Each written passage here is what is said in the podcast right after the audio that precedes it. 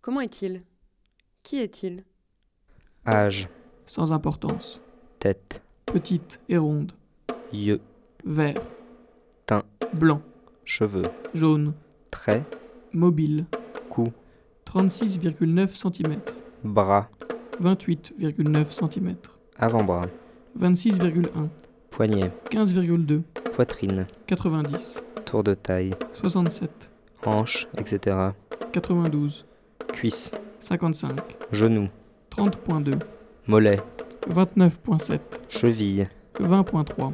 coup de pied, Sans importance. taille, 163. poids, 55,9 kg. Qu'importe qui parle Quelqu'un a dit qu'importe qui parle. Ayam Watayam. C'est la dernière offrande du marketing au monde. Le stade ultime de l'évolution publicitaire. En avant, tellement en avant de toutes les exhortations à être différent, à être soi-même et à boire Pepsi. Des décennies de concepts pour en arriver là. À la pure tautologie. Je égale je. Moi je dis je, moi je dis je, moi je dis je, le roi des moules, moi tu dis tu, je tautologue, je conserve, je sociologue, je manifeste manifestement, au niveau de mer des moules, j'ai perdu le temps perdu, je dis je, le roi des moules, la parole des moules. Une élève de Miss Van der est venue le trouver et lui a dit J'ai du mal à travailler avec vous. Vous ne laissez aucune place à l'expression personnelle. Il lui a demandé si elle avait un stylo sur elle. Elle a dit que oui. Il lui a dit Écrivez votre nom. Elle a écrit son nom. Il lui a dit Voilà ce que j'appelle expression personnelle.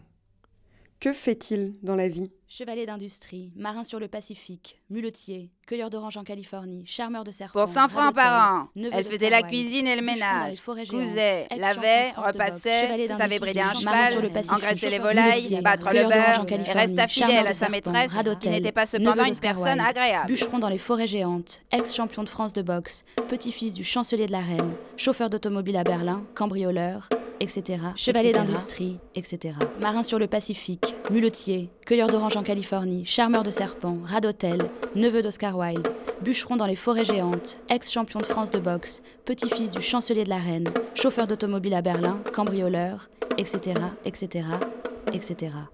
Tucker Madawick a répondu Ne sois pas con. Lis Kerouac. Je ne sais pas lire. Vous ne savez pas lire? Ça ne fait rien. C'est un livre, on n'a pas besoin de savoir lire pour le lire. C'est un livre, je vais vous dire, qui se lit tout seul. Il se lit pour vous. On n'a qu'à l'ouvrir, on sait tout. C'est un livre, c'est un coffre-fort. On n'a qu'à l'ouvrir, on tire dehors. Des titres, des billets, de l'or. Faudrait me le montrer d'abord. Je suis d'accord. Je lis, c'est vrai, mais je ne comprends pas. Essayez toujours. Ça viendra. Qu'auriez-vous fait d'autre?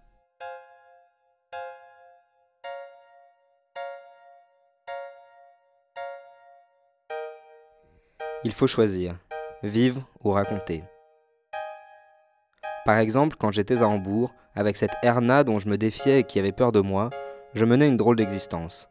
Mais j'étais dedans, je n'y pensais pas. Et puis un soir, dans un petit café de San Paoli, elle m'a quitté pour aller au lavabo. Je suis resté seul.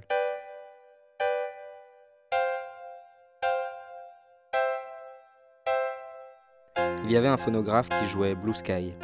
Je me suis mis à raconter ce qui s'était passé depuis mon débarquement. Je me suis dit, le troisième soir, comme j'entrais dans un dancing appelé la Grotte Bleue, j'ai remarqué une grande femme à moitié saoule. Et cette femme-là, c'est celle que j'attends en ce moment, en écoutant Blue Sky, et qui va revenir s'asseoir et m'entourer le cou de ses bras. Alors j'ai senti avec violence que j'avais une aventure. Cette rencontre avec Manzoni, le 23 2 62, date du certificat selon lequel je suis objet d'art, m'a permis d'apprécier la distance qui sépare le poème d'une œuvre matérielle mettant en cause l'espace. Qu'auriez-vous fait d'autre? Mais Erna est revenue. Elle s'est assise à côté de moi. Elle m'a entouré le cou de ses bras et je l'ai détestée, sans trop savoir pourquoi. Je comprends à présent.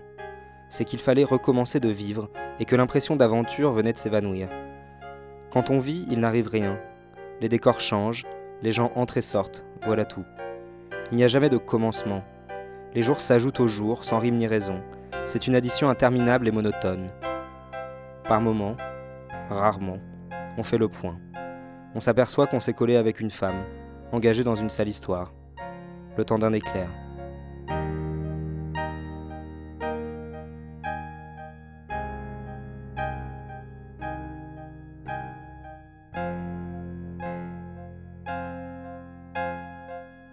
Pas d'autre? Après ça, le défilé recommençait, on se remet à faire l'addition des heures et des jours. Lundi, mardi, mercredi, avril, mai, juin, 1924, 1925, 1926. Ça, c'est vivre. Mais quand on raconte la vie, tout change. Seulement, c'est un changement que personne ne raconte.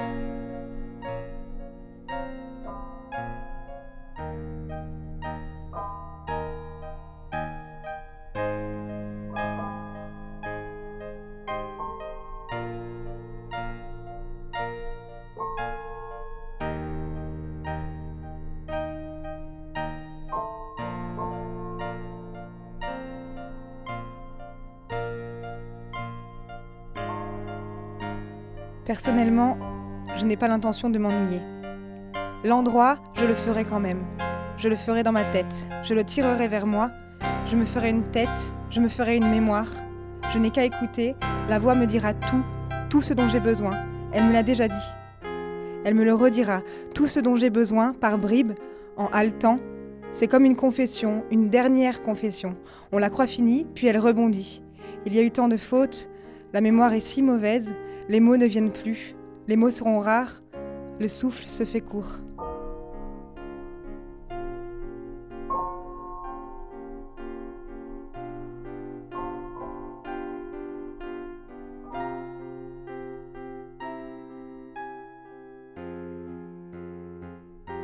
Et où maintenant? Quand maintenant? Je suis dans la chambre de ma mère. C'est moi qui y vis maintenant. Je ne sais pas comment j'y suis arrivé. Dans une ambulance peut-être, un véhicule quelconque certainement. On m'y a aidé. Seul, je n'y serais pas arrivé. Cet homme qui vient chaque semaine, c'est grâce à lui peut-être que je suis ici. Il dit que non. Il me donne un peu d'argent et enlève les feuilles. Tant de feuilles, tant d'argent. Qu'est-ce que c'est? Pourquoi alors? C'est mieux ce que je fais à présent? La faute? Mais quelle faute. Voulez-vous répondre à ma question?